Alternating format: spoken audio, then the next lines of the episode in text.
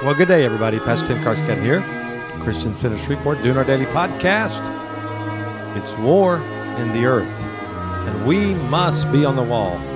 Lord, show me the double edged sword is moving in the earth. Which side will we be on? All right, this goes with the word we gave yesterday as well. All right, let's listen in.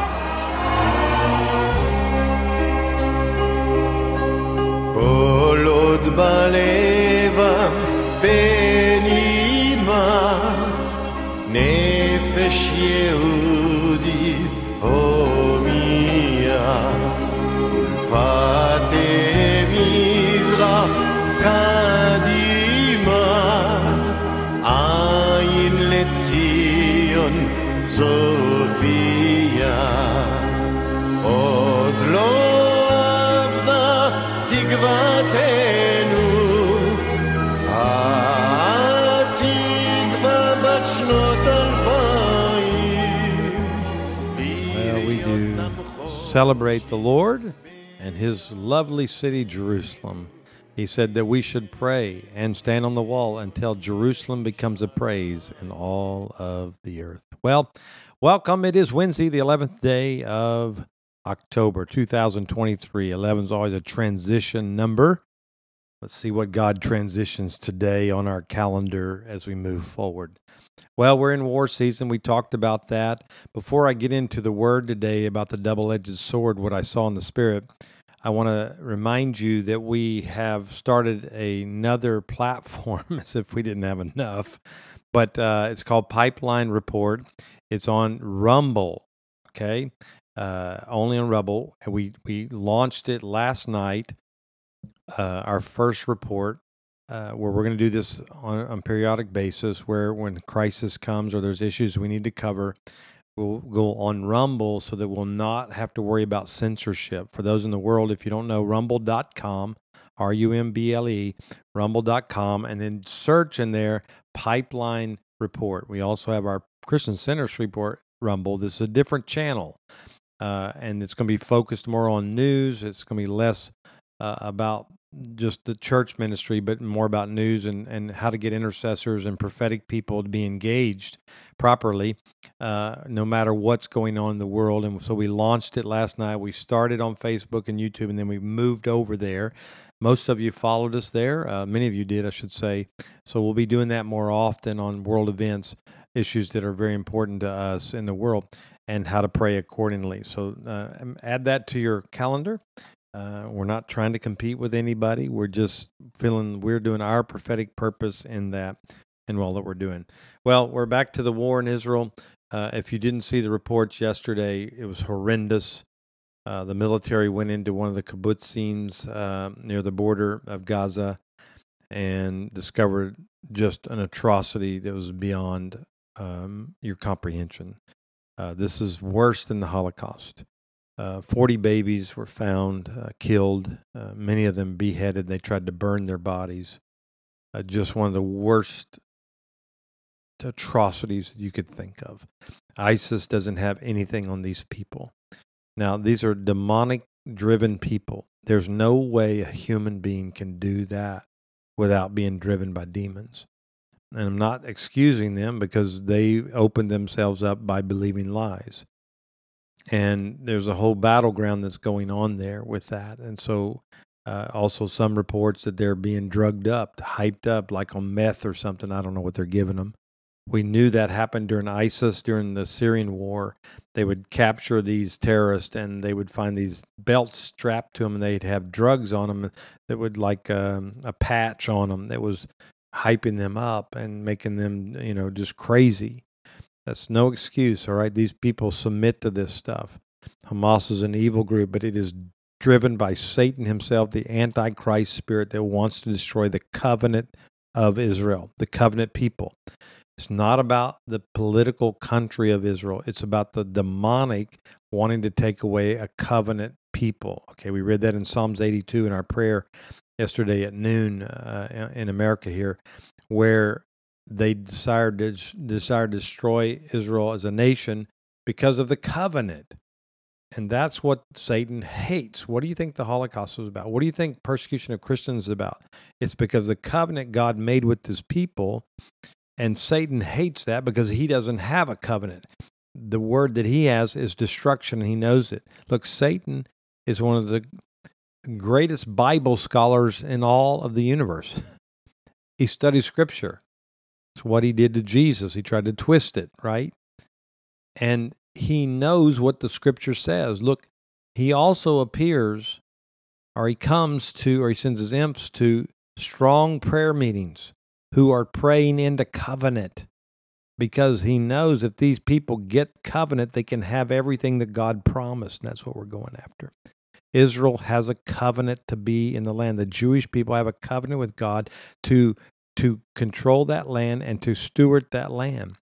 Derek Prince, one of my mentors, no, I never knew him, met him personally. He's my mentor because I read all his books and all his sermons and teachings. A lot of times you hear me teach and preach.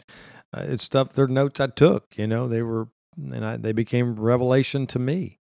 And uh, so I just teach them, you know, when you, I believe you can do that. But uh, I mean, I obviously add whatever God gives me, but nonetheless, it's just, he's one of my greatest mentors. He shares his teaching on the covenant. I always play this all the time. If you've heard it before, you need to hear it again. It's three minutes. Listen in. I was born into the British Empire when it was the largest empire that history had ever seen. I was born in India, which is the, was called the brightest jewel in the imperial British crown. And I have seen the British Empire disintegrate and cease to be. Now, I'm not saying that's a disaster, but I'll tell you when it happened. Britain emerged victorious from two world wars. But in 1948, the British administration deliberately set itself in a crafty and underhand way to oppose the birth of the State of Israel. Now, I was living in Israel. I'm British. I had been in the British Army. I have, am qualified to speak. And from that moment, the British Empire fell apart and Britain declined to the role of a second rate world power. Now, why do I say that in America? Because today the American government is in grave danger of making precisely the same error. My friend Lance Lambert, who lives in Israel, said early in 1992 because of the policy that the British, that the American administration was following. He said the American administration is on a collision course with Almighty God. I believe there are many other interests that are close to God's heart, the fight against abortion and others. But if space in the Bible is an indication of the importance of the thing that has in God's sight, then the restoration of Israel is priority number one. It takes precedence over all others. A lot of people don't like that. That's their problem. God is going to do it. Now, I mean, I've lived through this as a Britisher. I saw my own nation make the mistake, I saw the results. And thank God I'm happy today because I'm not committed to an earthly kingdom. My whole family were what you would call empire builders, without exception. But I'm not building the British Empire. I'm building the kingdom of God. And everybody who's a Christian has to decide at some point whether you are a nationalist or a patriot. Because a patriot puts the kingdom of God before his own and his national interest. A nationalist puts the interests of his nation before the kingdom of God. And if you want a startling example of the tragedy of nationalism, just look at Germany in the 1930s and the 1940s. There were many wonderful born again German Christians. There was a history of the gospel. But I would say 90% of them were nationalists before they were Christians. And so, because they thought Hitler had the answer for Germany, they embraced him as their choice representative. The results are written in history. So let us, dear brothers and sisters, and especially my dear American brothers and sisters, take heed. Listen while you can. Pray for your government that it will not make the same tragic mistake as Britain made. May God bless you. That is a stark warning I wanted you to hear.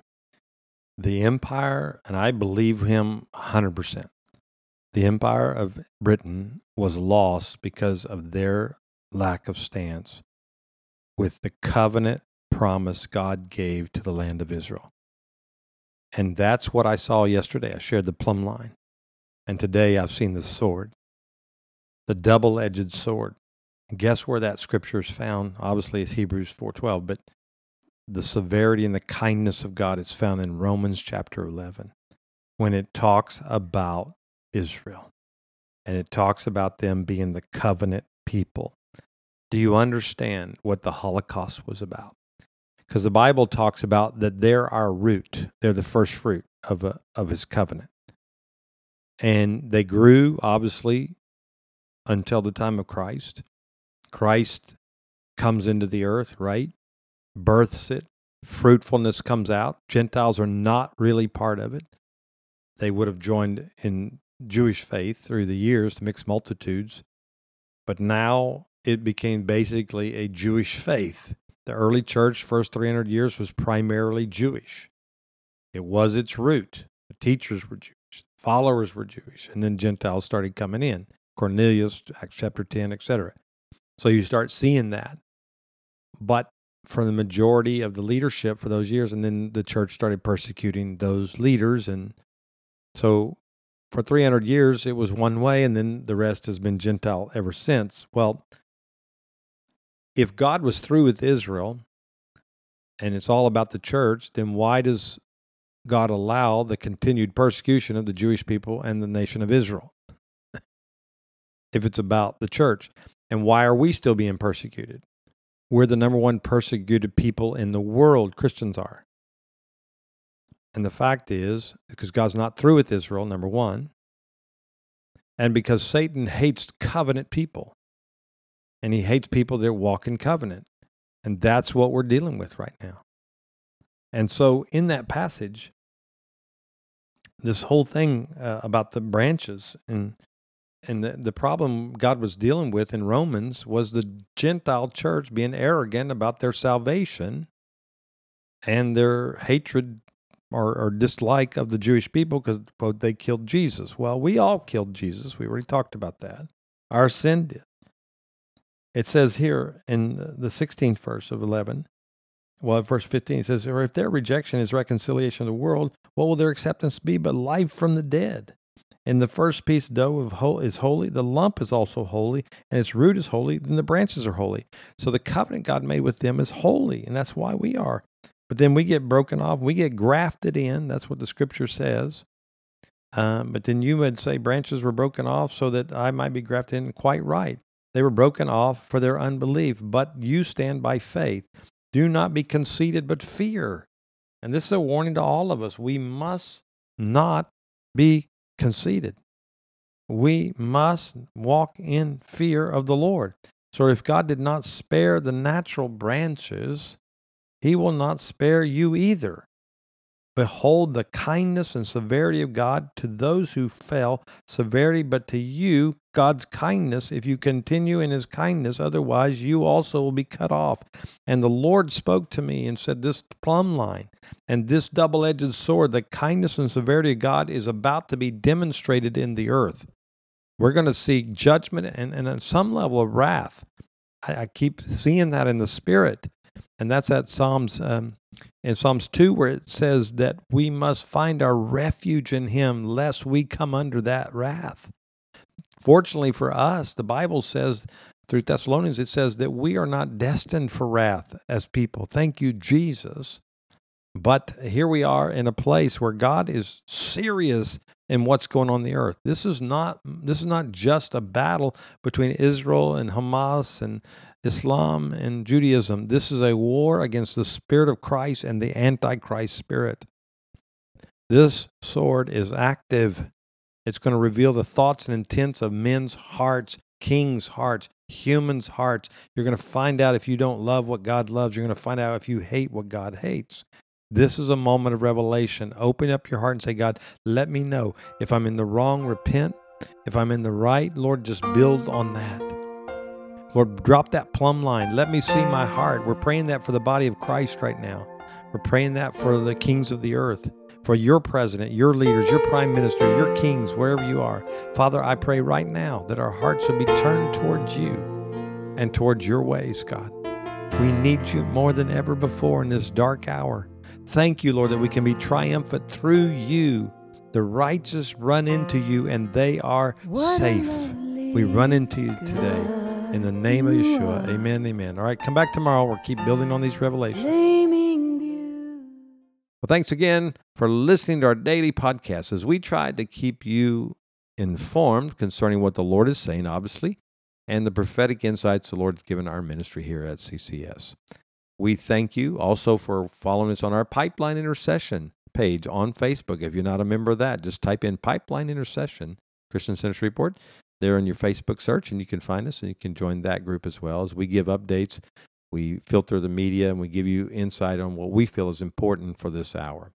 Thanks again for sowing, each one of you that do that through our app. Don't forget our app has been updated. So many new things on that. You can check that out there or on our website, ChristianCenterShreveport.com. Well, God bless you. We'll see you tomorrow.